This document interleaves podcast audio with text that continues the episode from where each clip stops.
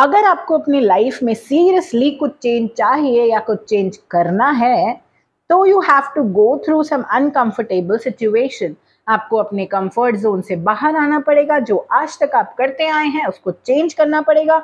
You have to stop trying to dodge the process it is the only way to grow आप तभी grow होंगे जब आपका comfort zone आप छोड़ पाएँगे और अनकंफर्टेबल सिचुएशन से निकलने के लिए तैयार रहेंगे।